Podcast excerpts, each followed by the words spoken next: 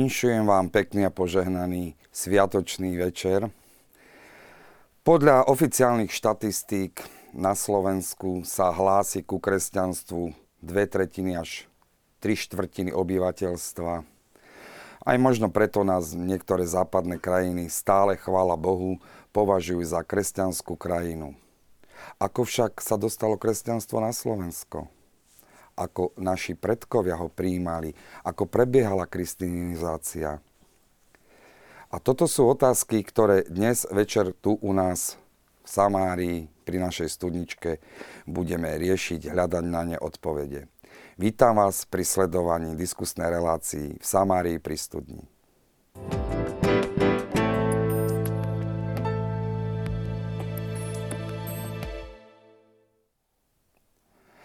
Všeobecne sa hovorí, že s príchodom byzantskej misie prišlo na Slovensko aj kresťanstvo.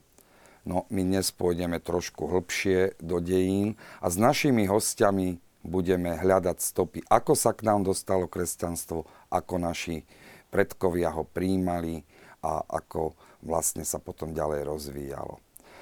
Do diskusie prijali pozvanie pán profesor Martin Homza, vedúci katedry slovenských dejín Filozofickej fakulty Univerzity Komenského. Požehnaný večer vám prajem. Požehnaný večer vám, dobrý večer.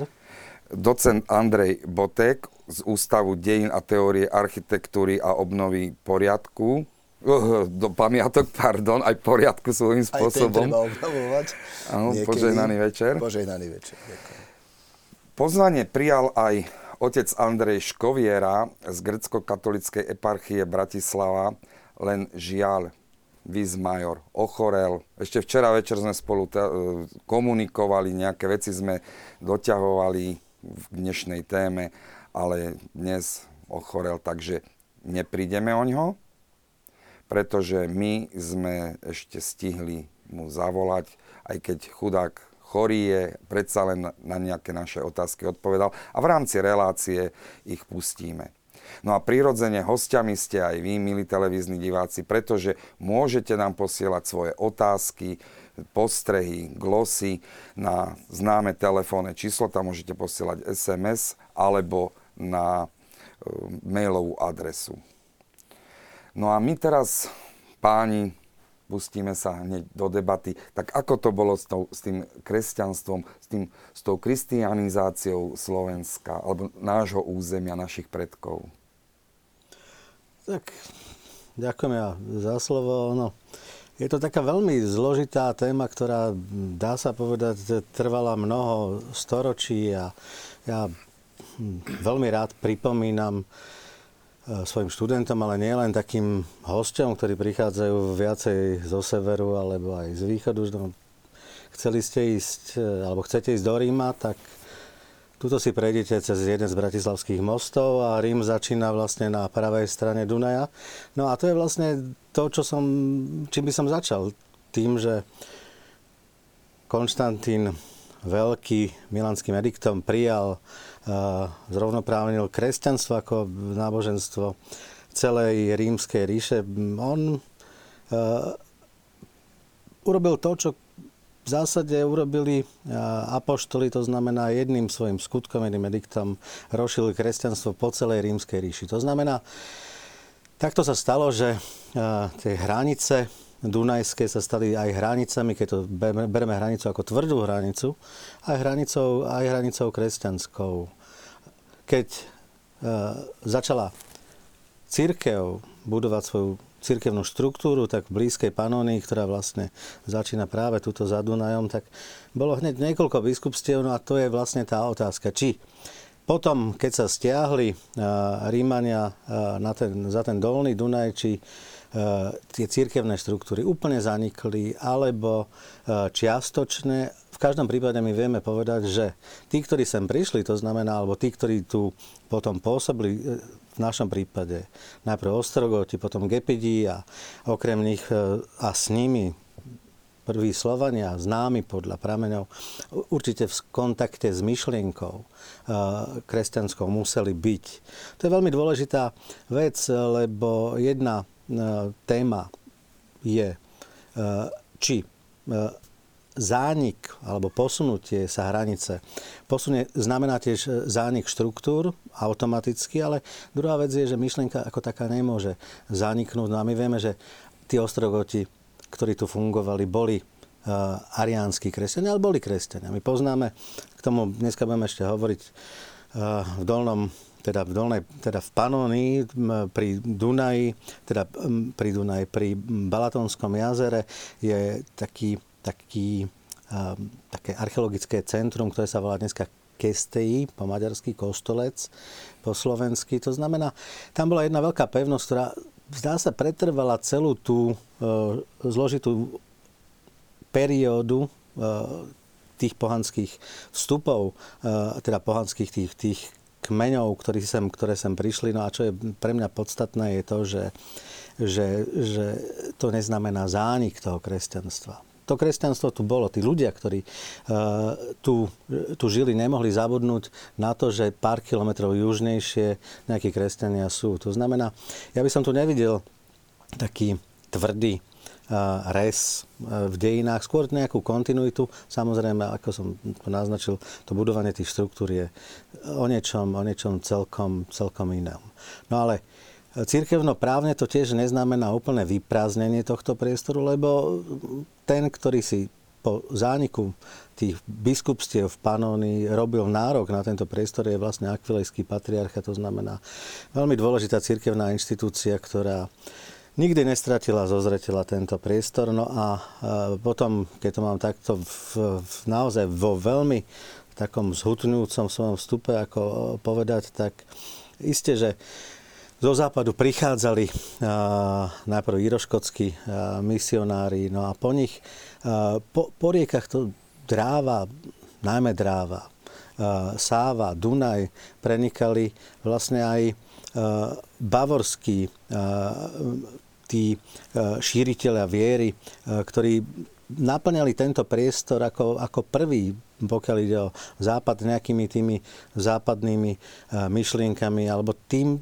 čomu sa vtedy hovorilo na tom západe, také vytváranie nového mocenského centra okolo, okolo Fránskej ríše, ktoré sa sem postupne teda predieralo práve po týchto, po týchto starých známych, známych cestách a vodných tokoch. No a tu je zlomová situácia.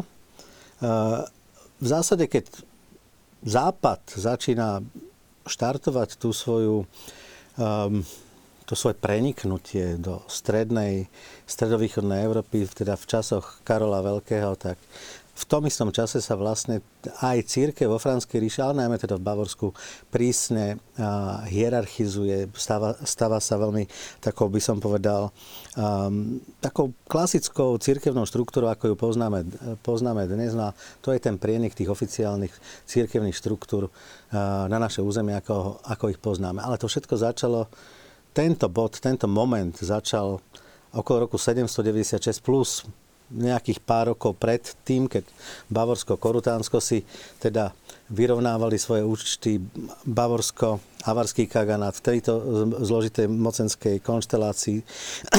to, tu, to tu už bolo. No a vlastne jedným slovom, to je ten začiatok, teda 70 rokov pred eh, tým, než sem prišiel Konštantín a Meto, teda naši svätí solonskí bratia.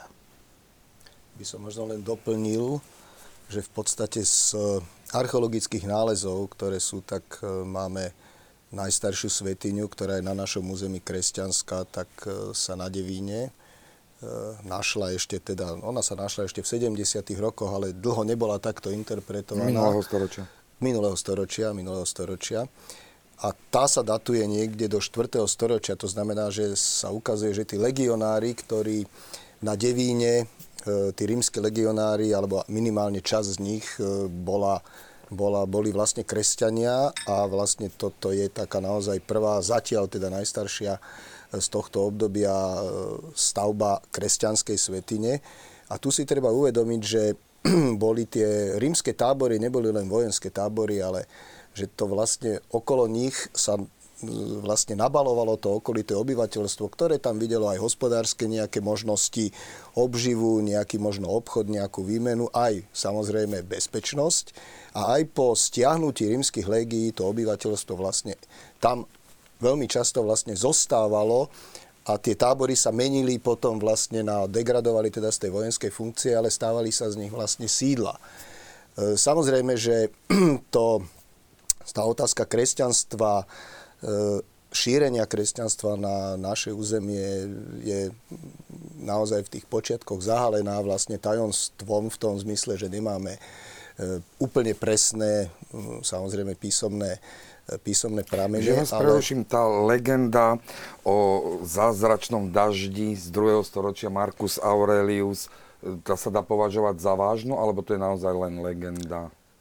Ja myslím, že to je historický fakt, ktorý e, je zaznamenaný a e, ja myslím, že takýchto historických e, faktov je tu ešte ďaleko viac. To narodenie svätého Martina, to, to práve tento rok máme obrovské výročie v Sabári, v Sombateji, dnes slovenský názov je kosto, teda kamenec tohto, tohto krásneho mesta aj dnes.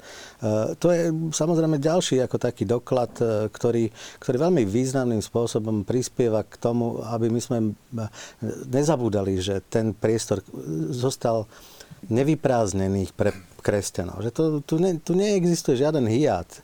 Dokonca v tom, na tom slávnom náhrobku uh, svätého Martina uh, uh, v Túr, tak tam je nápis, že svätý Martin pokrstil aj Slovanov. Len problém je v tom pochopiteľne výklade tohto nápisu, ale e, hodnota e, tohto nápisu je jasná. Áno, bol to, alebo treba pripísať pokrstenie Slovanov práve tomuto svetcovi, keď už nie v časovom harmonograme, ale aspoň symbolicky.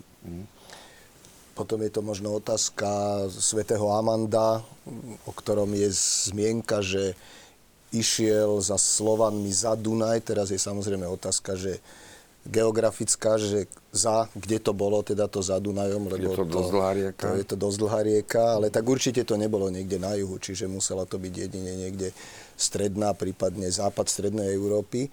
Možno, že aj na našom území boli také predpoklady, že, že možno to bolo aj tu, samozrejme to je zase teda iná otázka, ale tento svätý Amant, nejaké 7. storočie, no a určite tie vplyvy, alebo teda tie misionárske snahy tu boli naozaj z rôznych centier, veď e, v Rastislavovom posolstve tam je tá klasická veta, prišli k nám učitelia rôzni, kresťania z Nemiec, i z Vlách, i z Grécka, čiže to máme hneď tri v podstate centra, ktoré, ktoré vyslovene spomína autentická naša literatúra, nie neskoršia, ale vyslovene z toho obdobia. Samozrejme tam odborníci e, dlho bo tam tie kresťania z Vlách sú viac menej jasní, to je ten, ako povedal pán profesor, akvilejský patriarchát, e, kresťania z Nemiec, tak to sú bavorské, samozrejme franské bavorské misie. Otázka bolo, že čo sú tí kresťania z Grécka, lebo to je taká vec, mm-hmm. ktorá trošku... A na to je viacero názorov. E, sú názory, že to mohli byť misionári, ktorí sprevádzali nejaké kupecké výpravy, ktoré samozrejme mohli ťah, ťahať po tých e, ďalkových trasách, či už teda Dunaj alebo tie, tie, pozem, tie suchozemské. Potom je otázka, že to mohli byť z tých dalmáckých kláštorov, ktoré vlastne vtedy patrili Byzancii. Čiže tam tá situácia tých gréckých misionárov je taká trošku ako nie celkom doriešená. Tam sa kedysi poukazovalo, že podľa všetkého to Rastislavovo posolstvo bolo napísané po grécky rozborom. Aj, že teda má tú štruktúru toho gréckého diplomatického protokolu a že teda to musel robiť niekto, kto ovládal tieto pomery, kto ovládal tento jazyk. Čiže je možné, že nejaký ten grécky element tu na proste pôsobil, ale určite v tomto období ťažiskovú úlohu tu zohrávali vlastne títo franskí, bavorskí misionári, ako pán profesor hovoril, ten rok 796 to je vlastne tá synoda na no, Dunaji, kde si vlastne akvilejský patriarchát a bavorské biskupstva rozdelili teda územie a potom oni si ho delili ešte aj neskôr v tom 9. storočí Pre naše medzi územie je sebou. dôležité vznik Salzburského arcibiskupstva. No, vlastne. oni mali rozdelené trošku územie. Tam mm, Salzburg v podstate pôsobil po Dunaj, alebo mal mať pridelené, aj keď samozrejme tam ešte je potom tá otázka hraníc na Rábe a Rabici a pasov nad Dunajom, ale zase napríklad k tomu sa možno dostaneme neskôr, keď budeme hovoriť o Nitre. Tam sa zdá, že bol aj vplyv Regensburgu napríklad, veľmi Významný. významný, ktorý ovšem zase A mohol to bolo byť cez... podriadené zasa mm, Salzburgu. No len ide skôr o to, že veď nakoniec tie, e, tá štruktúra samozrejme týchto, týchto franských misií, oni dodržiavali tú, tú svoju určitú územnú jurisdikciu a preto sú prekvapujúce niektoré veci, ktoré napríklad sú aj v súvislosti s vysvetením Pribinovho kostola. K tomu sa asi možno ešte Áno. dostaneme, aby sme teraz nepredbiehali, kde sa to práve tak trošku križujú nám tieto vplyvy týchto biskupských centier. Ruka v ruke s kresťanstvom prirodzene kráča aj, aj liturgia. A preto my sme sa pýtali oca Andreja Škovieru, či sa dá ešte pred príchodom Cyrila a Metoda hovoriť o nejakých hm, rítoch, po prípade náboženských e, spôsoboch uctievania tu na našom území. Poprosím režiu o odpoveď oca Andreja. Tak e, samozrejme existovali tu misie a misionári, ktorí pôsobili a tí používali e, obrad zväčša e, to boli misie latinského obradu alebo z, západného prostredia. Treba podotknúť, že v tom 9. storočí existovala aj v západnom prostredí ešte pomerne veľká e, pluralita v tých obradoch. Teda nebol ten e, obrad západný, ako ho poznáme dnes, taký by som povedal veľmi jednotný, veľmi centralizovaný. To neexistovalo a tie obrady sa v jednotlivých oblastiach západnej rímskej cirkvi do istej miery líšili. Takže je možné aj to, že boli tu aj rôzne vplyvy. Pravdepodobne uvažuje sa, že ten najvýraznejší vplyv tu mala Aquilea, a teda obrad, ktorý sa používal v oblasti Aquilei. To bol otec Andrej Škoviera. A vy, televízni diváci, takisto môžete sa zapojiť do dnešnej diskusie. Stačí, keď nám pošlete SMS správu alebo mail na známe telefónne číslo a adresu. Takže v podstate otec Andrej doplnil to, čo ste vy hovorili. Áno, ja sa, ja sa teším, lebo môžeme teraz úplne jednoznačne vylúčiť, že sme sa dopredu dohovorili na tejto odpovedi, ale e, zdá sa, že sme v takom šťastnom, v takej šťastnej situácii, keď medzi rôznymi odborníkmi z rôznych e, vedných disciplín panuje v zásade zhoda o tom, čo bolo, čo bolo v tomto priestore po mnoho rokov dominantné. To znamená naozaj ten... Ale nie je to ani také prekvapujúce. Aquilea e, jedným, jedným, jednou diálnicou vtedajšou, to znamená... Brána pre misionárov Áno, rímskou, rímskou cestou, ktorá začínala niekde v Friuli a, a končila v, v starom Sirmiu, kde sa narodil teda svätý Demetrios, patron Cyrila a Metoda teda a tak ďalej. Tak akože to, to je zrozumiteľné, že práve touto diálnicou títo ľudia išli a, a práve ta, tadiaľto potom e, a odtiaľto teda priestor, ktorý nás výsostne zaujíma, teda dnešné Slovensko, dokázali. Nehovorím, že veľmi efektívne, ale v každom prípade iste nie e, úplne e, slabo ovplyvňovať. Vlastne už sa blížime k tomu 9. storočiu. Nakoniec v roku 827 alebo 28 bol posvetený prvý kostol na našom terajšom území, ale to nebol vlastne prvý kostol vtedajší v rámci budúcej Veľkej Moravy. No, to je taká, toto je veľmi zaujímavá otázka. Jednak, čo sa týka samotného tohto aktu, teda tohto mm, kostola v Nitre, a potom vôbec datovania kostolov, ktoré, ktoré teda z tej Veľkej Moravy doteraz poznáme, tak najprv by som možno sa trošku povenoval tomuto nitrianskému.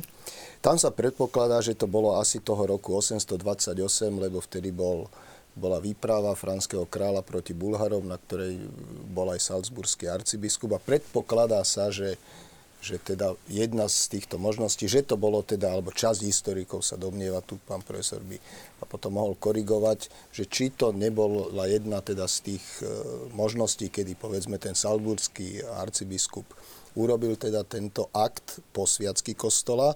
A dal rám, hej? A dal rám. Tu je otázka ďalšia, že tento kostol e, bol podľa všetkého zasvetený svetému Emerámovi, ktorý je vlastne Regensburský svetec. Čiže on je, to je zase svetec Regen, Regensburský. A potom prečo vôbec dal Pribina postaviť tento kostol? Lebo v ďalšej fáze, keď vieme, že Mojmír vyhnal Pribinu, tak e, Mojmír vlastne prijal krst v Trajsmaveri, a teraz to sú také otázky, že pohan a postavil kostol. A Pribina, teraz... Pribina. Pribina. Pribina, áno, Pribina. Pardon, povedal som. aj, po, po, Mojmír. Ja, pardon, Pribina. Ospravedlňujem sa, myslel som. Pribina. Tam sa čo si o ma- bavorskej manželke. Áno, a, no veď toto sú tie ďalšie konotácie, ale respektíve boli rôzne názory. Jeden názor bol, že v Nitre bola veľmi silná nemecká kupecká kolónia, Pribina staval kostol pre túto kupeckú kolóniu. Iný názor bol, že Pribina mal bavorskú manželku a vlastne kostol nechal stavať pre ňu. A ukazuje sa práve, aj v minulosti vyšla e, knižka, štúdia od profesora Tönsmajera, ktorý, ktorý analyzoval tieto genealogické vzťahy a dospel k záveru, že, že tam bolo určité rodinné prepojenie medzi, medzi šlachtou nitrianskou a medzi šlachtou bavorskou, takže táto, samozrejme to nemá zmysel nejak do veľkých podrobností ísť, ale že toto prepojenie príbuzenské tu mohlo byť. A teraz je ale otázka, že, že či teda bol Pribina naozaj pohan alebo nebol. Lebo je tu ešte ďalšia možnosť, na ktorú kedysi už e, profesor Radkoš poukázal, že totižto v Panónii vieme, že boli vtedy rôzne, rôzne e, hnutia, by sme povedali, také heretické. Jednak tam dožíval arianizmus, ale aj iné herezia. Práve tá spomínaná synoda v tom 796. riešila otázku platnosti krstu. A tam sa hovorilo, že sú určití klerici, ktorí neplatne krstili, že nekrstili teda liturgicky Formula správne, alebo chýbala. for, formula a nebolo teda, nebol, nebol platný spôsob, e, čo sa týka teda vysluhovania tejto sviatosti a že v takom prípade treba opakovať krst. Takže jedna z možností je, že, že Pribina nemusel byť pohan v tom zmysle, že by teda bol naozaj pohanom, ale že mohol byť e, buď neplatne pokrstený takýmito nejakými misionármi, alebo e, mohol byť aj príslušník heretického takéhoto hnutia, čiže v tom zmysle, že bol týmito skupinami uvedený do kresťanstva a že teda ten akt jeho pokrstenia v tom Trajsmaveri bol vlastne e, výsledkom takého ako datia do, do poriadku vlastne tej, z toho jeho krstu. Čiže Pribina nemusel byť ako, ako vyslovene pohanom, e, keď vlastne staval ten kostol. Toto sú samozrejme otázky, ktoré celkom my asi nezodpovieme, ale tým pádom by to možno celé dávalo trošku aj do, do iného svetla. Druhá vec je, že kde bol ten kostol v tej Nitre. E, Nitra má tú smolu, že, teda v úvodzovkách tú smolu, že tam kontinuálne pretrváva osídlenie naozaj od dávnych čias cez Veľkú Moravu. Nitra bola osídlená ešte pred, samozrejme, obdobím veľkomoravským kontinuálne vlastne až do dnešných čias a tá intenzívna zástavba tam veľmi veľa vecí vlastne Prestavba. zničila. Doslova zničila zničila. To, je, to bol bežný jav vždy, že sa e, povedzme používal stavebný materiál zo starších stavieb. Kameň sa vlastne ťažil z nejakých opustených stavieb, používal sa sekundárne. E, takže na Nitrianskom hrade, e, ale respektíve teda vôbec všeobecne na, na Nitre, ako na území Nitry, určite tým, že ona bola jedno z najvýraznejších stredisk mocenských Veľkej Moravy, tak tam rozhodne muselo byť veľká koncentrácia aj sakrálnych stavieb. A tu by som len chcel povedať, že posledné archeologické výskumy ukazujú, e, že na Nitrianskom hrade bola sakrálna stavba už v prvej polovici 9. storočia a to by mohol byť ten Pribinov kostol, ale nenašla sa nenašli sa jej zvyšky, nejaké pôdorysné, ale našli sa z nej nejaké trosky. Úlomky omietkoviny, úlomky kvádrikov, proste v sekundárnej polohe v zásypoch. Ale proste zistilo sa, že bola tu nejaká stavba, ktorá bola deštruovaná.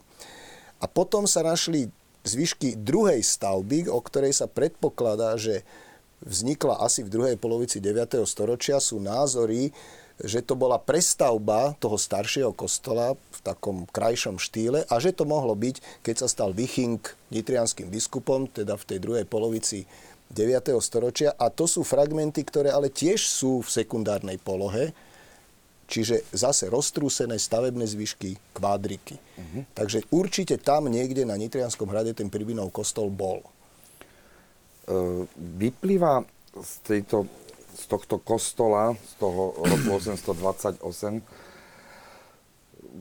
to, že síce to heslo vzniklo neskôr, cuius regio eius religio, mm-hmm. že už toto územie predsa len bolo, si, povedzme, dosť pokresťančené?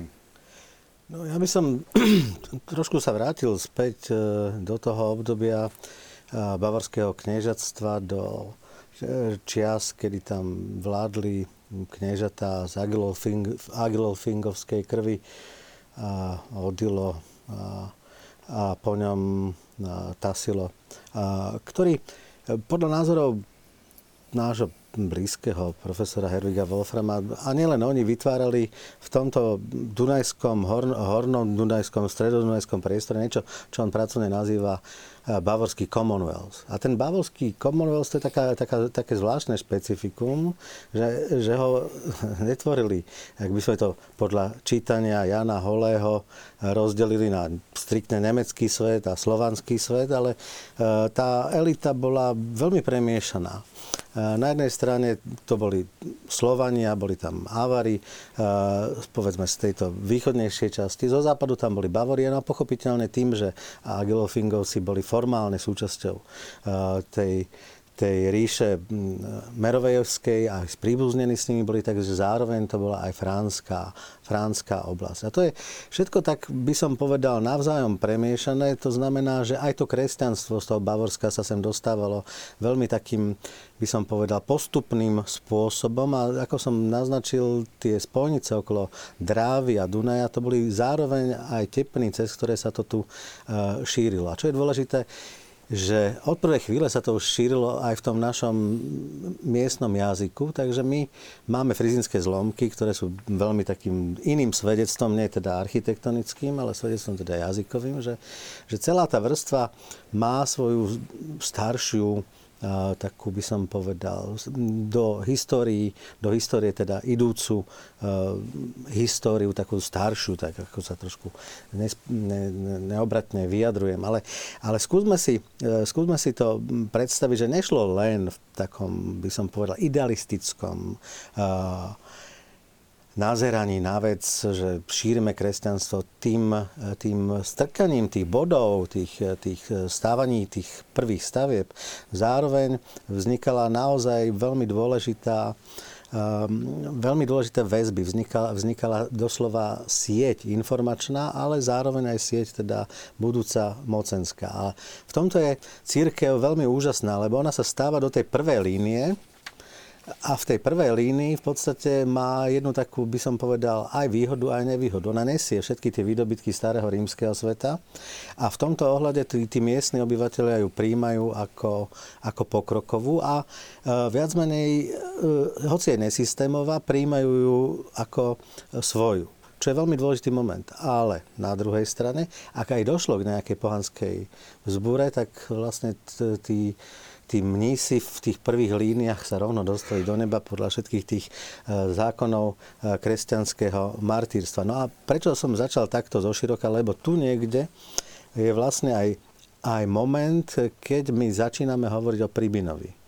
Príbina nie je niekto, ako e, spisov obrátený Bavorov a Korutáncom o ňom hovorí, že kvizdam, aký si príbina. Lebo to, tam to kvizdam je mnohokrát spomenuté, ale dôležité je, že jeho syn sa volá Kocel. A ten Kocel je v podstate chozilo. A my máme aj v Korutánsku chozila kniežate, knieža. To znamená, že tie väzby, ktoré prichádzali z Bavorska, ktoré tu vznikali, boli veľmi, veľmi silné, ako keď sme hovorili o tom Commonwealthe, tak to bol ten moment, na ktorý, eh, keď obsadili Bavorsko, Frankovia začali plynulo nadvezovať. S tým, že tú štruktúru robili ešte pevnejšiu, ako ju vyrobili kedysi e, títo Bavory. A na to im slúžila nová vrstva tých kostolov, lebo svätý Emerám už nie je e, bavorský, není agilolfingovský, ale je karolovský svetec. To znamená, v momente, keď obsadili Regensburg, títo karolovci definitívne, tak vlastne vyťahli miestneho svetca, ktorý bol v opozícii práve voči Agilfingovcom, a to bol Emerám, a jeho urobili patronom hlavného mesta Bavorov, ale tam, kde sa oni dostali, tam ako svoju vlajkovú loď vstýčili patrocínium svätého Emeráma. Takže prepojenie Regensburg-Nitra je veľmi dôležité a ono sa potom ešte druhýkrát veľmi intenzívne ukáže. Kláštor v Sankt Peltene, svätý Ipolit a svätý Ipolit hore na Nitrianskom alebo pod Nitrianským zoborom. To znamená, to prepojenie Nitra Bavorsko je veľmi očividné v tej, v tej by som povedal, najstaršej, teda by som popísanej fáze, ktorú máme k dispozícii ako historici. Takže túto by som niekde videl začiatky aj tej cirkevnej štruktúry s tým, že Všetko to, čo prichádzalo sem, sa najprv skúšalo a veľmi intenzívne sa skúšalo v Korutánsku, teda e, približne v dnešnom Rakúsku a v Slovensku. Spomenuli ste stavbu kostolov a nechajme teda bokom, či Pribina bol kresťan, nebol kresťan, dal stavať kostoly. No, Pribina dal stavať kostoly. E, my teda vieme o, z, našho, z nášho územia, teda máme písomne zaznamenanú e, Nitru. Potom z tej mladšej tradície Aventínovej, tam sa dokonca ešte hovorí, že aj v Bratislave, ale to teda teraz nechajme. Aj v Brne. Aj v Brne, aj v Brne. Svetý Peter v Brne je podľa Pribinu. A podľa, Brno sa volá podľa Pribinu. To je tiež Aventinus, no. teda áno, to sú, ale dobre, ten Aventinus je, povedzme, neskôršie, to 15. alebo 16. storočie. E, ale e, o Pribinovi teda vieme o jeho činnosti, respektíve o činnosti Pribinu a potom aj jeho syna Kocela na území dnešného Maďarska, kde vlastne e, bolo ich druhé domínium, keď Pribinu vyhnali, vyhnal Mojmír, e, tak vlastne franský kráľ Ľudovít mu dal po zase dobrodružnej, veľmi naozaj jeho dobrodružnej púti, e, mu dal vlastne do, do Léna územie okolo, vo vtedajšej Panónii, okolo dnešného Balatónu, Blatenské jazero. A práve z toho spisu o obradení Bavorov a Korutancov my vieme, že Pribina s Kocelom tam nechali postaviť 31 kostolov. Čiže 31 kostolov máme písomne zaznamenaných, ktoré nechal postaviť Pribina a Kocel. Vieme, komu boli zasvetené, vieme, kde boli, teda kde boli vo vtedajšej ortografii. Tam sa, kde, kde boli? No, tam sa spomína na napríklad na území Veľmoža, Žilica, na, čiže v tomto zmysle v tomto vieme, zmysle, kde aha. boli. Hej, ja, že... ja môžem do toho vstúpiť, no niekoľko z nich je 100% do dnešných dní akože identifikovateľných a zase, aby sme neboli nejakým spôsobom uh, ako obviňovaní, že práve my sme si to vymysleli, to sú výskumy aj maďarské, aj rakúske, a teda aj bavorsko-nemecké. V podstate my vieme na, na istotu. Vieme, že svätý Hadrián je ten kostol, o ktorom dneska budeme hovoriť ešte trochu, je vlastne hlavným kostolom tých Pribinovcov eh, v tom, v tom Blatnohrade, Zalavári. Eh, zároveň tam bol prvý kostol, ktorý bol zasvetený svetému Jánovi. To bol úplne prvý misijný kostol, ktorý hneď Pribina po tom, čo najprv do držby dostal teda túto, túto strategickú panóniu. No a potom eh, na, na tej citadele, ktorú vykopali ešte v 19. storočí, ale my ju máme zakreslenú z toho protitureckého obdobia. My vieme, že tam mali svoj zdá sa, ten rodinný kostol e, zasvetený Pany Mári. A opäť je to systémová vec, lebo tie centrálne kostoly sú nutné zasvetené Panne, Panne Mári. No a e, to, sú, to sú tri, ktoré vieme s veľkou, teda ne, že s veľkou, tie tam sú a o tom ešte budeme hovoriť. No a potom e, je samozrejme 5 kostolie, to je, to je isté. Bez prém, Svetý Michal. To je aj dnes situácia, keď vlastne nová katedrála prevzala staré patrocinum svätého Michala. No a Pribinovský kostol je v Ptuji, v dnešnom Slovensku. Takže tieto veci sú úplne isté. A potom na základe spisu obrátení Bavorov a Korutáncov a toho, že my poznáme itinerár doslova do písmena itinerár tých vysvedcovaní tých kostolov a my vieme, že a na Vianoce boli tam a na Sviatok svätého Štefana už boli, už boli tam a tam svetili kostol. To znamená, tá vzdialenosť, keď si predstavíte, e, človek, e, ktorý sa ne, nesmie ponáhľať, ale prejde za deň tých 20 kilometrov. Aby to bolo v pohode, keď ráno vyrazí, aby si stihol urobiť povinnosti a prípadne sa vrátiť, aby to bolo teda pohodlné. To znamená, my sa pohybujeme, keď pichneme z Blatnohradu centrálneho bodu krúžitka a urobíme ten 20-kilometrový okruh, tak my sa pohybujeme vo veľmi takej koncentrovanej e, polohe, ktorá aj dnes je maďarskými, rakúskymi a ďalšími archeológmi ako veľmi e, kopaná, prezentovaná a tých kostolov je tam naozaj dá sa povedať, relatívne veľký počet. Ten, ten kostolec zmienený, o ktorom som už hovoril, tak ten sám má nejaké ďalšie dva kostoly a potom uh, ten Žilič, ten, kostol, uh, ten jeho kostol sa nachádza vlastne na ostrove uh, Blatnohradskom.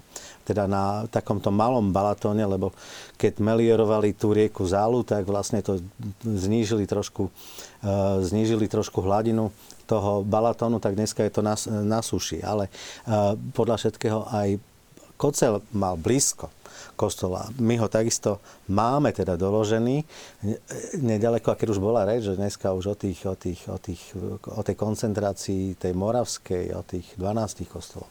Ja sa obávam, že ten model, ktorý my máme naozaj popísaný vďaka spisu obratením Bavorov a Korutáncov, vďaka tomu, že my v tej toponými vieme nájsť jednotlivé tie patrociny aj dnes a je tam veľmi štatisticky častý svätý Juraj, tak my vieme, že e, ten, ten model, ktorý tam vzniká, my môžeme aj mechanicky preniesť povedzme na tú Nitrianskú oblasť a to je to, čo je, čo je, čo je zaujímavé to, čo máme v prameňoch zapísané na jednej strane, staroslovenských, latinských, rímskych a bavorských, to znamená veľká zhoda. My máme archeologicky a my máme aj jazykové, je to tam doložené. Takže ten model uh, okolo uh, kniežectva, centra Príbinoho, my, ja si myslím do značnej miery aj mechanicky môžeme prevziať a použiť ako na iné centra. A Nitra je v tomto ohľade, by som povedal, hneď na prvom mieste. Mm-hmm.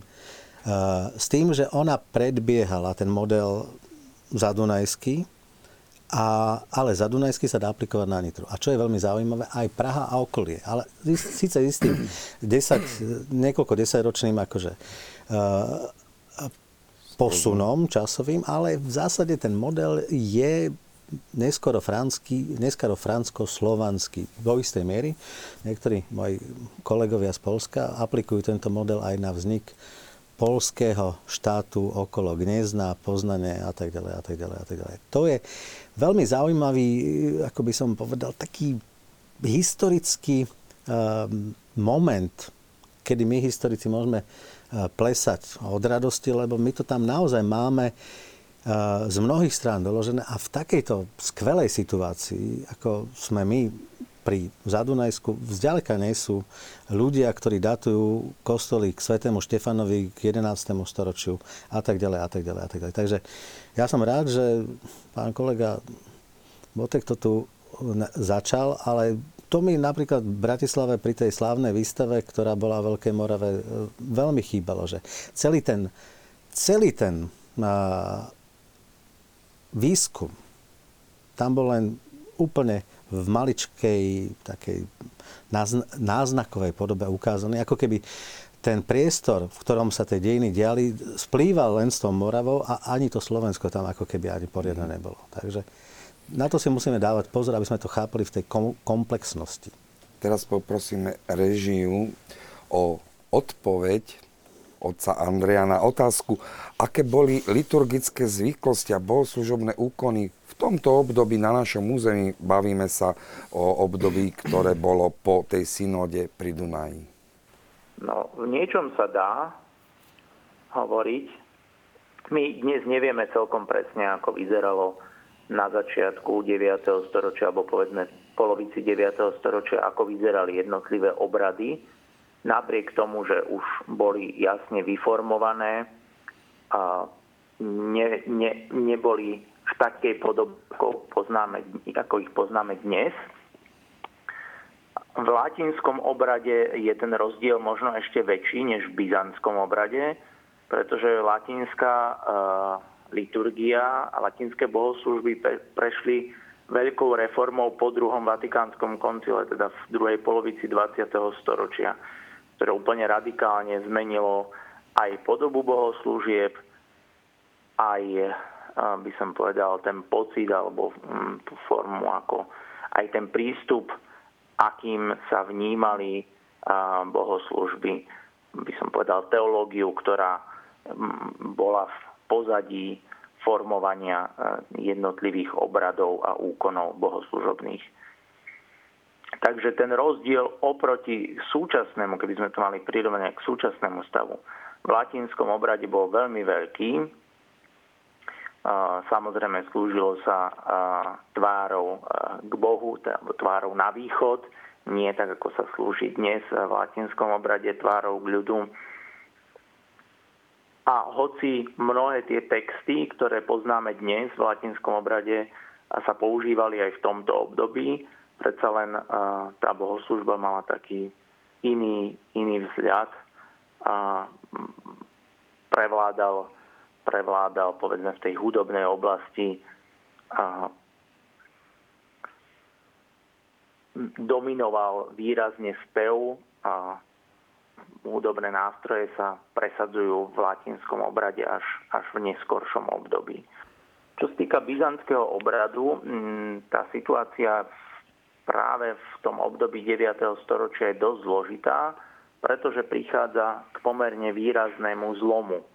A končí sa obdobie, končí sa obdobie, ktoré sa nazýva obdobie krízy, ktoré súviselo uh, najmä s ikonoklastickými spormi a nastupuje ďalšie obdobie, ktoré sa zvykne označovať ako studické obdobie.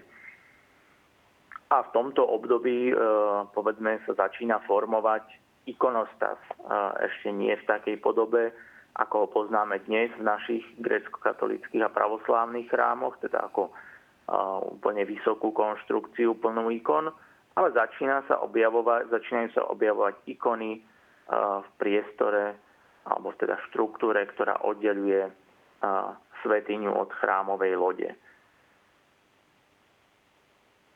A vstupne teda sa začína zaplňať ten, tento, táto štruktúra, ktorá sa pôvodne nazývala templon, sa začína zaplňať ikonami a, a z toho sa teda formuje ikonostas. Ďalšia dôležitá skutočnosť je, že e, chrámy sa, by som povedal, uzatvárajú trošku ako keby do seba. Predtým e, chrámy boli stavané tak, že bola hlavná chrámová budova, ktorá, ktorá mala svoju pomerne výraznú predsieň aj vonkajšiu a ku každému chrámu, aspoň významnejšiemu, patrilo baptisterium a patril tzv. skevofilakion. To by sme mohli prirovnať dnešnej zakristii. A práve v tom období, e, o ktorom hovoríme, sa všetky tieto tri skutočnosti akoby e, syntetizujú do jednej jedinej budovy a s tým súvisia aj zmeny v bohoslužbách, v slávení, teda procesie, ktoré sa konali pri vstupe do chrámu z nádvoria alebo pri prenášaní darov zo skevofilakia postupne sa stávajú procesiami, ktoré sú len už vo vnútri chrámu, tzv. Malý, a veľký vchod, ktorý podnes máme byzantskej liturgii. Ďakujeme otcovi Andrejovi Škovierovi. Vy sa tiež môžete zapojiť nejakými SMS-kami alebo mailami, ktorých sa môžete pýtať alebo glosovať dnešnú diskusiu. Hovorili sme o tom dolnopanonskom kniežatstve. Vy ste to nazvali, tuším, raj historika, alebo nejak v takom duchu ste sa vyjadrili. Ako to vníma architektúra, kultúra, toto územie, aj obdobie prirodzene?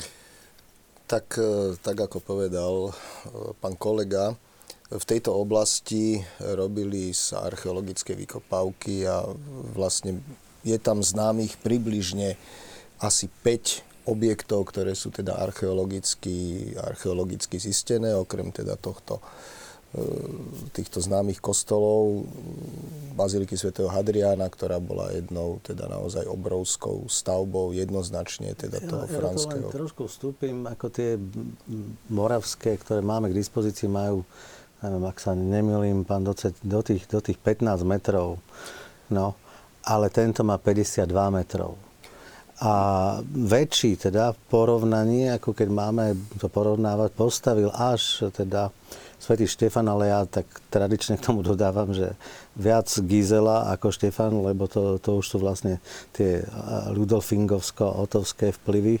Isté, že aj, aj architektonicky to ovplyvnilo. A ten mal 56 metrov, to znamená len o 4 metre to, to prevyšil, takže naozaj ten, ten pre, prezentačný moment, to ukázanie sa, že ja som ten, ktorý na to má, tam zohrával veľmi veľkú úlohu s tým, že naozaj aj konverziou, teda ten spis o obrátení Bavarakov tancov tomto vyslovene zdôrazňuje že prišli tam najlepší umelci e, z toho Salzburgu.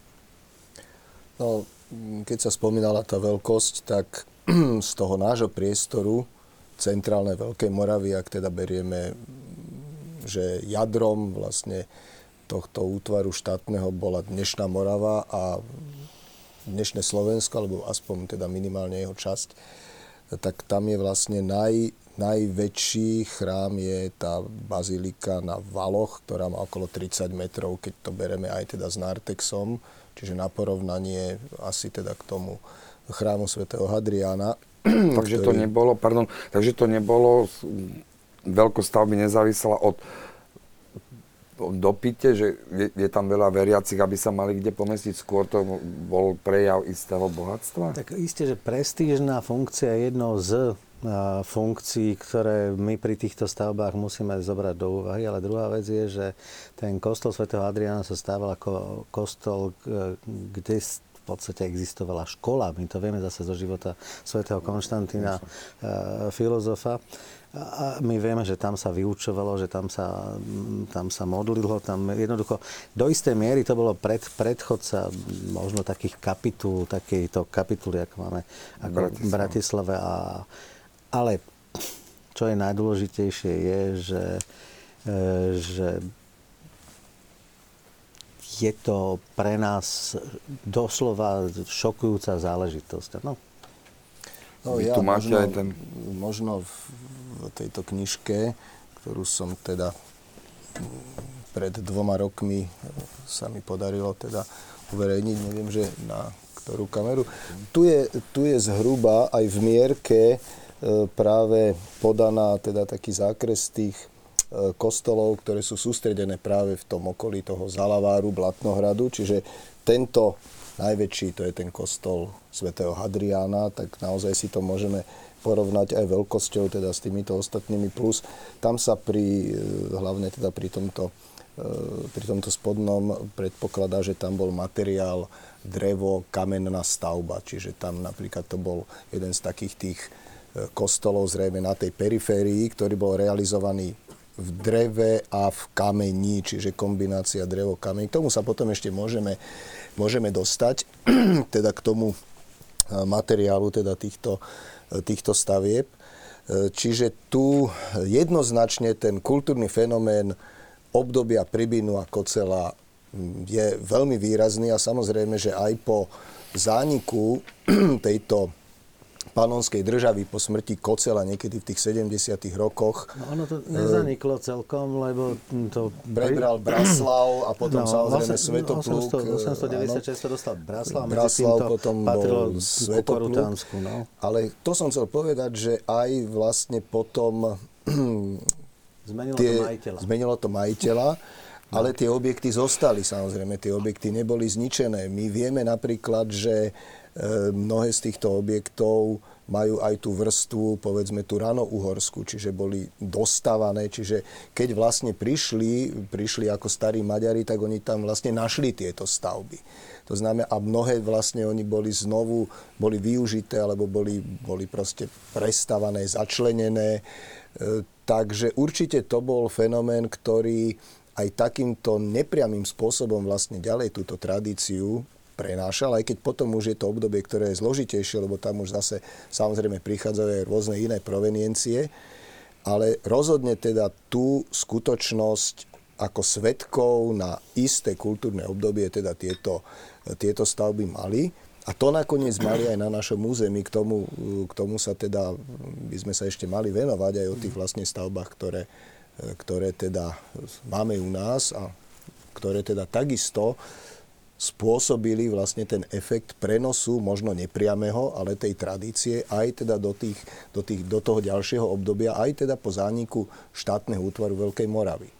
Takže ale poďme najskôr ešte k tej Veľkej Morave, do obdobia Rastislava ktorý jednak poslal žiadosť do Ríma a potom aj do Carihradu, kde žiadal učiteľa, ktorý nám v našom jazyku vysvetlí pravú kresťanskú vieru.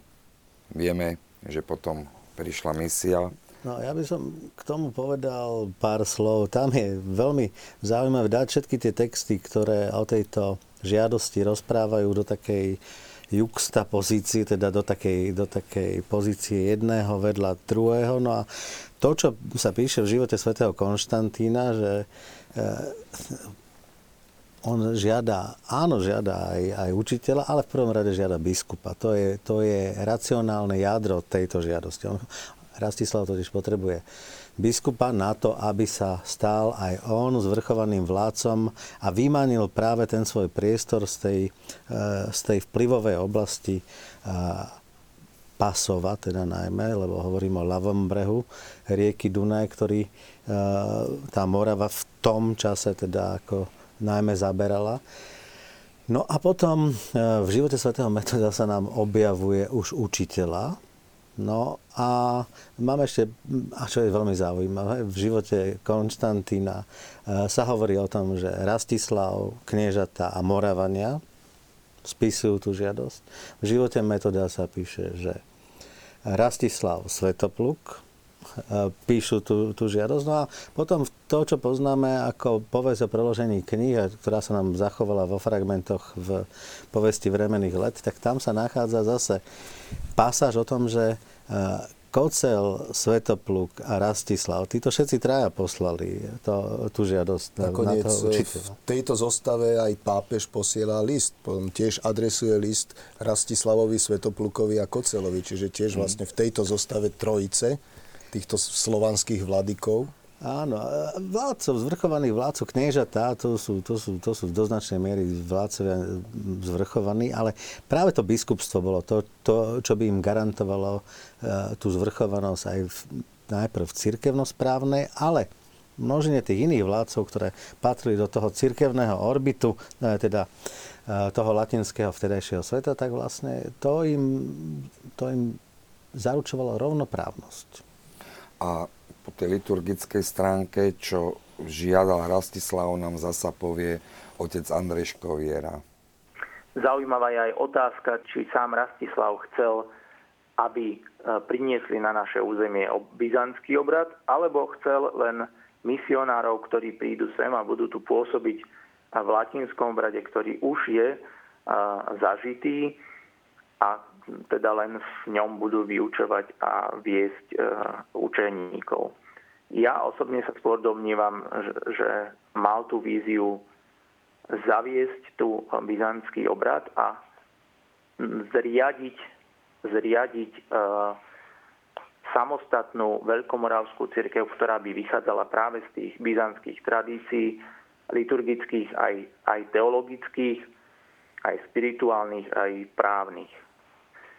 A vidím preto také opory v prámeňoch v tom, že e, Rastislav si žiadal učiteľa, teda biskupa, a podľa života metodovho si žiadal človeka, ktorý nás vyučí vo všetkej spravodlivosti, teda ktorý by priniesol uh, cirkevný zákonník, ktorý by bol učiteľom práva. Teda uh, žiada si a žiada si to z Byzancie a je celkom možné aj to, že Rastislav si bol vedomý toho, že tá tradícia východná je, že sa používajú ľudové miestne jazyky aj v bohoslužbe ako bohoslužobné. To bol otec Andrej Škoviera. Pán docen, vy ste chceli nadviazať? No, myslím si, že toto je otázka, ktorú je ťažko asi jednoznačne mm, rozriešiť. Jedna vec je jasná, že v tom období církev nebola rozdelená, čiže bola, síce v tom období bola taká mini mini schizma alebo mini rozpor kvôli Fociovi medzi východnou a západnou časťou, ale církev bola jednotná. Jednotná, ale už sa tá určitá dualita prejavovala, to znamená, že tá, to rozhranie tej východnej a západnej cirkvi bolo také, že sa rešpektovali tieto, tieto dve veľké, veľké, veľké entity církevné.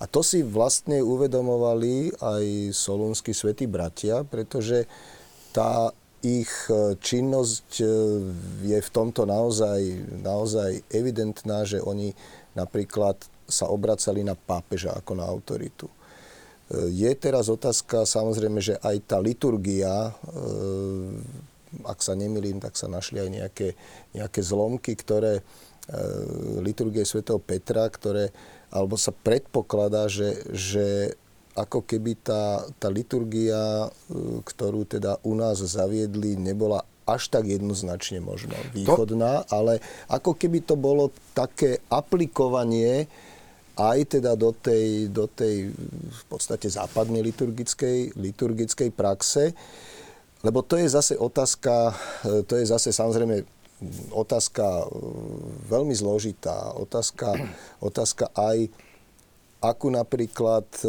liturgiu používali pri, v Ríme, keď slávili tie vlastne za prítomnosti, za prítomnosti naozaj pápeža a vysokých cirkevných hodnostárov, keď vlastne slávili slovenskú liturgiu. Aká to bola teda forma liturgie?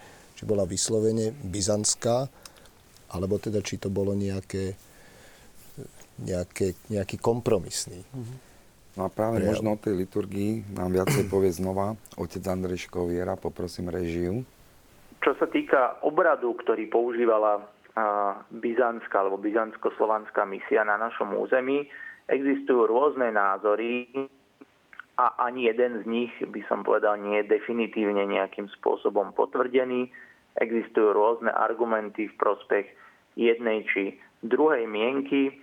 Uvažuje sa o tom teda, že keďže to bola misia byzantská, prišla z Byzancie, bola vyslaná byzantským cisárom a byzantským patriarchom, takže prirodzene používala byzantský obrad aj na našom území. K tejto mienke sa kloní väčšina bádateľov vo svete. Potom existuje aj iný názor a to, že keďže prišli na územie, kde už nejakým spôsobom fungoval a bol prítomný latinský obrad, tak oni po príchode sem tento obrad prevzali a že tu nepoužívali byzantský obrad. Tejto mienke sa kloní dosť veľa najmä slovenských bádateľov. A potom existuje aj taká mienka, že teda používali obidva obrady, aj byzantský, aj latinský. A používali ich teda akýmsi spôsobom paralelne, respektíve, že používali byzantský a neskôr začali používať aj latinský obrad. A potom ešte existuje pomerne, by som povedal, zriedkavá mienka, ale predsa len sa vyskytuje o tom, že používali akú, akýsi hybrid, akýsi zmes akúsi zmes týchto dvoch obradov, byzantského a latinského. Pre túto mienku zatiaľ chýba, zatiaľ chýba, by som povedal, nejaká, nejaká materiálna opora, teda nemáme zachované nejaké texty, povedzme bohoslužobné, ktoré by ukazovali nejaké zmiešavanie obradov na, na tomto území. Mm-hmm. Ja osobne sa domnievam, že, že táto misia, keďže bola byzantská, tak e, ten byzantský obrad e, minimálne v počiatkoch používala e, celkom určite a používala ho preto, pretože im bol prirodzený. My si dnes pod pojmom obrad často predstavujeme len spôsob, akým sa slávia bohoslužby, ale to je veľmi milná predstava, pretože obrad je celý komplex, ktorý zahrňa aj teológiu, zahrňa spiritualitu, zahrňa isté, isté kanonické predpisy, ako sú povedzme pôstna disciplína, ako povedzme pôstna disciplína, spôsob, e, akým sa vyberajú e, kandidáti na posvetné svetenia, akým sa udelujú tieto svetenia a podobne.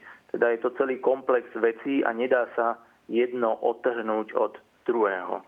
A preto, keď sem prichádzajú svätý Cyril a Metod so svojimi učeníkmi a spolupracovníkmi, a tak sú to všetko ľudia, ktorí boli formovaní v byzantskom prostredí, byzantskou teológiou, byzantskou spiritualitou a ktorí mali tú hlbokú skúsenosť s byzantským obradom duchovnú. Teda to sa celkom nedá akýmsi spôsobom negovať. To, či potom na tomto území, kde už istým spôsobom bol zažitý latinský obrad, prijali a začali používať aj ten latinský obrad, alebo nie, to už je taká vec diskutabilná. Pán profesor, vy ste chceli Áno, ja by som, ja by som na to nadviazal. Ono sa to tu berie mm, v takej celosti a komplexnosti. A ako keby sa zabudol, že tá misia má nejaké svoje fázy a svoj vývoj. No a v tej prvej fáze keď sem prišli, keď sem prišlo povedzme to posolstvo, Rastislav ich prijal, ľudia sa potešili, to je všetko v živote Konštantína napísané, ale ten kňaz tam bol podľa všetkého len sám Konštantín. Ostatní nemali kňazské svetenia, takže bol s tým praktickým prevádzkovaním tej liturgie trochu problém, lebo títo ľudia nemali teda svetenia. To, či používali byzantskú alebo latinskú, to je samozrejme tiež už e, ťažko dokázateľné. Ale v momente, keď sa Metod stáva arcibiskupom a dostáva svoje svetenia z Ríma. Ja veľmi pochybujem o tom, že ako podriadený rímskeho pápeža, ktorý, sa, ktorý je pod drobnohľadom Vichingovým a celého toho latinského kléru, ktoré tu je, že si mohol dovoliť ako praktizovať práve tieto byzantské obrady, ale ako hovorím, je to, je to, je to, je to diskutabilné, ale len vychádzam z tej reálnej situácie, keď ten e, svetý metod bol naozaj v takej situácii, keď nemohol nejakým spôsobom, si myslím, ako e, vyhnúť sa tomu, aby e, bol obvinený z herézy. A to on pravidelne sa mu vytýkalo Viking bol v tomto úplne veľký špecialista, takže myslím si, že si musel nutne na to dávať ohromný, ohromný pozor, aby, aby e, tieto veci išli presne tak, ako to v tom Ríme bolo zaužívané a bežné. A potom je tu ešte jedna taká dôležitý, jeden taký dôležitý moment, ktorý, na ktorý sa pri, pri, pri, pri tej kariére, pri tej druhej fáze, e, keď sa zo zopár intelektuálov stáva reálna sila, cirkevná inštitúcia, e, zabúda. No ono by sa to nikdy nebolo stalo, keby e, svätý Konštantín nebol našiel ostatky svätého Klementa. A tie ostatky svätého Klementa tie zabezpečili e, to, že staroslovenčina bola uznaná za liturgický jazyk. A to je veľmi dôležitý moment. Svetý Klement je pápež, ktorý potvrdzuje rímsky primát nad všetkými ostatnými cirkvami. A to je opäť jeden dôležitý z tých argumentov, ktorý, ktorý vyvracia práve tú, tú, tú byzantskú tú byzantskú módu, ktorá by sem s nimi nejakým praktickým spôsobom mohla preniknúť. Takže ja som skôr skeptický k tomu byzantskému a skôr sa prikláňam k tomu, k tomu latinskému s tým, že v čom to bolo exotické a čo ten, čo ten Rím ako z dlhodobého hľadiska nejakým spôsobom nebol schopný pre iných dopustiť, to, bolo, to bola tá staroslovenčina. Aj tá na istý čas. Mm-hmm.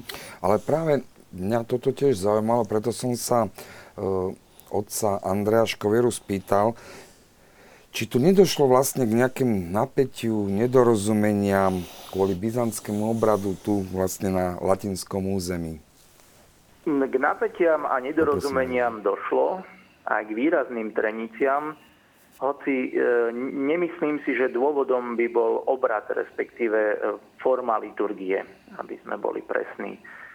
Lebo v tom v tomto období ten byzantský a latinský obrad mali k sebe neporovnateľne bližšie, než je to v súčasnosti.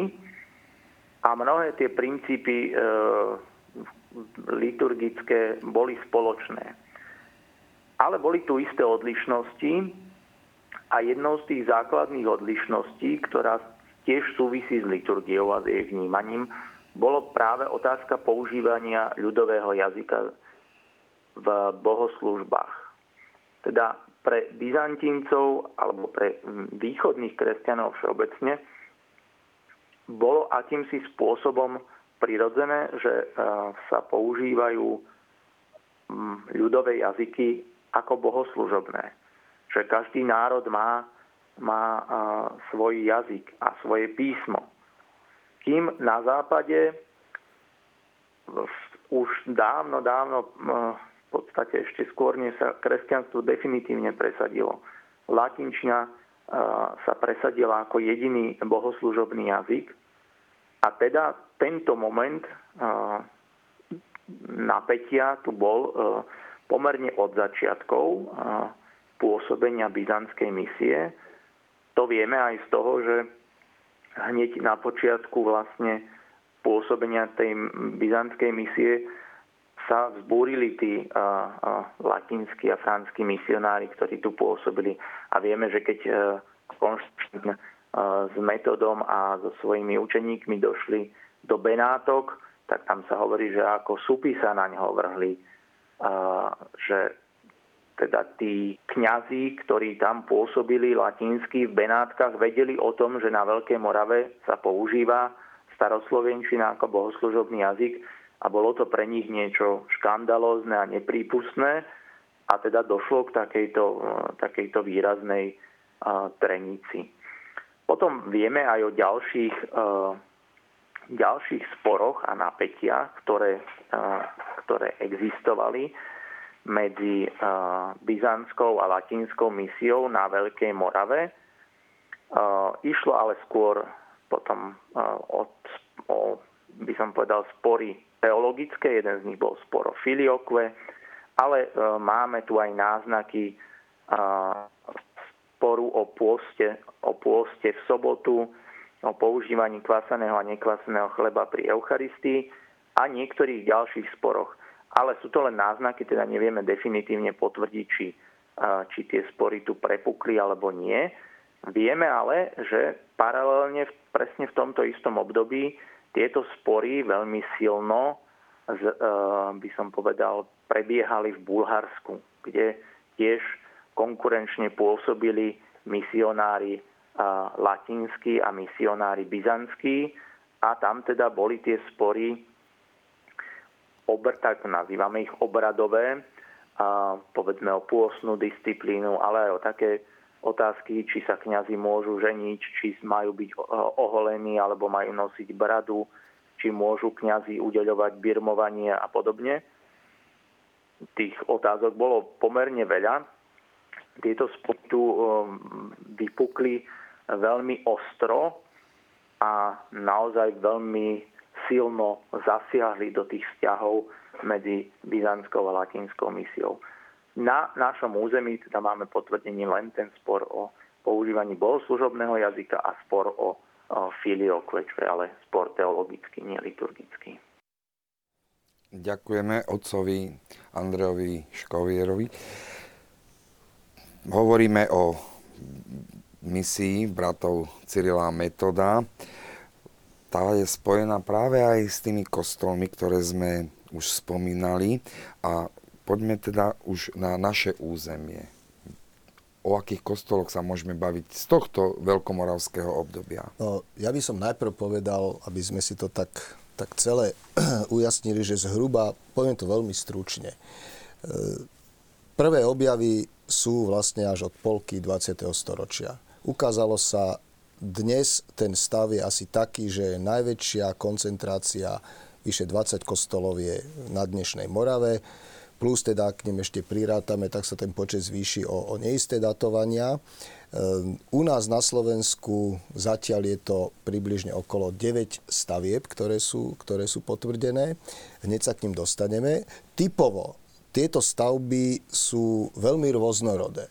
Jednak máme z typologického hľadiska kostoly s rovným záverom, s oblým záverom a centrálne rotundy. Tu hovorím to kvôli tomu, že sa tu rozlišujú aj rôzne teda vplyvové oblasti práve tých západných franských centier, adriatických a podobne. U nás, keby sme išli k tomu konkrétnemu, že čo teda máme na Slovensku, tak tu máme v podstate objekty jednak v archeologických zvyškoch nálezoch a to je bazilika, alebo teda trojloďová stavba, nevieme, či bola bazilika na Bratislavskom hrade, ktorá je najnovšie, pripúšťa sa jej datovanie už do obdobia pred polovicou 9. storočia. Potom je to veľmi nezvyklá stavba na Devínskom hrade, ktorá je ukončená trikonchálne trojlistkom, čo je veľmi špecifický útvar ukazuje sa tam jednak aj na možnú trojičnú symboliku, ale aj na teda ďalšie prepojenia, ktoré sú. Potom je to rotunda, ktorá je v lokalite, ktorý sa dlho volal Kostolec pri, pri obci Ducové, čiže tu už máme ďalšiu vec, že tieto objekty veľmi často sú aj v tých chotárnych názvoch zalokalizované. Čiže to bola vlastne veľmožská rotunda. V Nitre, v lokalite Martinský vrch, bol objavený kostol veľkomoravský s rovným záverom, jednoloďový, ktorý sa dáva do súvislosti práve teda s týmito franskými vplyvmi. Potom podľa všetkého máme asi tri stavby stojace, ktoré pretrvali a to je jednak kostol svätej Margity v Chota, on je dnes v Poli, v Chotári obci Kopčany, ktorý zrejme patril pôvodne do tej veľkej aglomerácie Valoch pri Mikulčiciach. Mm. Veľmi, jemu veľmi podobný kostol v Kostolanoch pod Tribečom a pravdepodobne, a to je veľmi otázne, teda Nitrianská blatnica, rotunda na Nitrianskej blatnici, ktorá je z druhej strany kopca ako je Ducové. Ja sa potom ešte vrátim k tomu datovaniu, lebo tu sa hovorilo už aj o, respektíve tu sa ukazujú už aj isté exaktné výsledky z dendrochronológie. Táto nitrianská blatnica je trošku otázna, ale je možné, že, že tiež prichádza do tohto obdobia. A potom ešte sú dve stavby, ktoré pripúšťajú aj túto možnosť datovania, tiež vo zvyškoch. Je to rotunda, e, štvorlistková rotunda s, vnútornou, s vnútorným štvorlistkom na Trenčianskom hrade a lokalita Chochel pri skalke nad Trenčínom. Čiže zhruba toto je asi momentálny diapazon kostolov, Pán docent, donesli ste si do, do štúdia, nazvem to možno vulgárne, dúfam, že mi to nehodíte do hlavy, nejakú skálku, o čo ide? Tak toto je, toto je zvyšok omietky, je to, na ktorú kameru? Je to veľkomoravská omietka z Bratislavskej baziliky, No samozrejme nie je to práve tá najšpičkovejšia, najšpičkovejší príklad, ale sú tu vidno zvyšky polychromie, čiže zvyšky týchto červených, e, červených, červených bodov. Čiže je toto originálna veľkomoravská omietka. A zase podľa tých vrstiev my napríklad vieme, že akým spôsobom tam bola robená tá polychromia, či to bola freska, alebo či to bolo seko. Ukazuje sa nám, že tie kostoly boli znútra omietané a že boli vyzdobované. Malbami nejakým? Malbami, dokonca e, toto sú len ornamentálne zvyšky, naozaj veľmi, veľmi, veľmi slabé, ale sú ďaleko lepšie e, príklady, kde sú dokonca figurálne fragmenty, čiže naozaj sa ukazuje, že tá úroveň, e, ktorými boli aj tie interiéry týchto kostolov teda zdobené, tak bola pomerne dobrá. Tam sa nám ukazujú že pravdepodobne e, vyskytujú sa tam napríklad tých pigmentoch severotalianské pigmenty, čiže je možné, že to bola aj určitá vec, čo ja viem, vakantných umelcov, ale každopádne to teda ukazuje nielen na stavby, ktoré by teda boli istým spôsobom e, veľmi jednoduché, ale naozaj na stavby, ktoré na tú dobu e, mali pomerne slušnú aj teda tú interiérovú výzdobu. Mm-hmm. No ja by som sa v tejto veci ako vyjadril dosť tak e, jednoznačne. E, totiž ide o to, že e, život svätého Klementa, ktorý je teda neskorší, ale vracia sa späť k, aj k tomuto momentu, ktorý pán docec Koviera označil za taký kľúčový. Áno, tí žiaci svätého Metoda boli z Veľkej Moravy vyhnaní, ale nie kvôli staroslovenčine, tá mohla zostať Eh, ako jazyk eh, v kázniach, ale bola teda vyhnaná teda z liturgie, tam bola zakázaná, ale ten zlomový bod bol práve to, tá otázka filio kvé, teda či Duch Svetý vychádza z Otca a, a, a, a zo Syna, alebo teda len z Otca a tak ďalej. Ale podstatné bolo, že toto pre tých e, metodových žiakov bola principiálna vec, to bola tradícia e, a žiaden koncil ekumenických v tejto veci nezasadal, takže bolo to pre nich nepriateľné ako, ako západná novinka. Takže na toto nemohli nejakým spôsobom pristúpiť a to bol ten moment, kedy museli teda z Moravy odísť. A teraz pre mňa je podstatné to, že hovorí sa, že koľko z nich bolo vyhnaných. On, ten, ten životopisec, ktorý dáva, nám to číslo hovorí o 200. 200. Môže ísť o číslo nadsadené, ale keď sme si dali dokopy, čo ten svetopluk vlastne obospodaroval, to znamená Moravu, Zadunajsko, Nitriansko, Potisie, eh, horné pravdepodobne dolné, eh, potom Malopolsko, Sliesko a tak ďalej, Čechy. Ono to číslo nemusí byť zďaleka také, také nezmyselné. S tým, že samozrejme, že jeden ten kniaz mohol obospodarovať aj viacero tých kostolov. Takže e, ako hovoríme o tých drevených stavbách e, s, s, tou kamenou, s, tý, s tým kamenným základom, tak e, skutočne nám prichádza, a nám vychádza to číslo enormne, enormne vysoké. To tiež ale znamená, že tá štruktúra tej církvy, ktorá tu vznikla za tej Veľké Morave a bola systematicky podľa tých franských vzorov ako budovaná, tak vlastne bola dosť e, prepracovaná s tým, že samozrejme tie západné priestory e, vykazovali e, vyššie číslo, ako vykazovali tie východné. Ale tu by som ešte nielen naše územie, dnešné územie vymedzené slovenskými hranicami, najmä na juhu, k tomuto ráta, lebo tu sú aj ďalšie stavby, ktoré naši južní kolegovia paušálne datujú podľa vzoru Cuius Regio, Eius Religio, teda do, k tomu svetému Štefanovi, ale to je napríklad Jagerská rotunda, alebo e, slávna e, štvor, teda slávna, teda krížov, slávny krížový podoris vo Feldebre, teda v Debrovom poli, čo je veľmi ako archaická stavba, ktorá vykazuje mnohé práve tieto byzantské, byzantské prvky. No a my by sme mohli pokračovať, lebo aj v Kluži, eh, čo nám dneska príde také trošku eh, vzdialené, je lokalita, ktorá sa volá Monostor. A je to vlastne pár kilometrov od starého Klužu a hore teda v takej vyvýšenej, vyvýšenom priestore, ktorý potom za Čaušeskových čias prestavili v takom modernom štýle, je stále taký drevozemný val, ktorý títo naši kolegovia rumunskí datujú v zásade už do toho 9. storočia.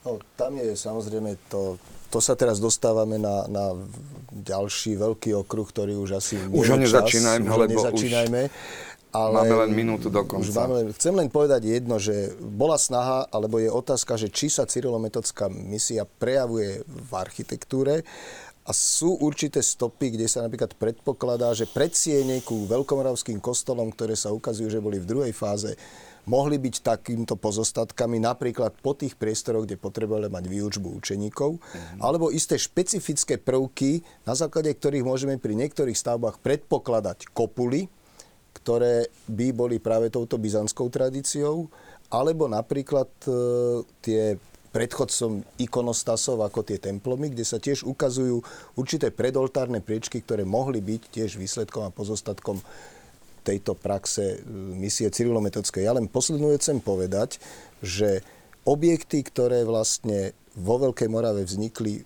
pretrvali Veľkú Moravu a takto sa stali aj tradíciou pre to ďalšie obdobie. Myslím si, že pekné slova na záver ste, pán docent, povedali. Ja sa s vami lúčim, prajem vám milosti plné prežitie veľkonočných sviatkov a teším sa na ďalšie stretnutie s vami tu u nás v Luxe pri Studničke a ďakujem našim hostom za naozaj zaujímavú debatu. Myslím si, že je na čo nadviazať v ďalšom pokračovaní, lebo potrebujeme vedieť, ako sa to vyvíjalo ďalej. Ďakujem vám a vám požehnaný a spokojný večer.